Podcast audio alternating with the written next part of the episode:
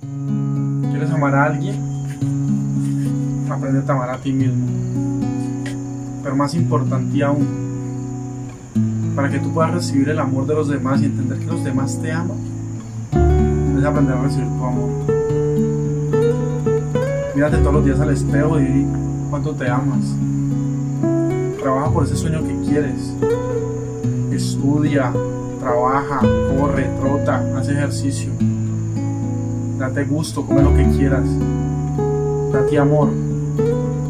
Esa es la única forma que puedes entregar amor. Y de verdad es la única forma. Darte amor no necesariamente es decirte que te amas. Es levantarte, bañarte, vestirte bien, comer bien,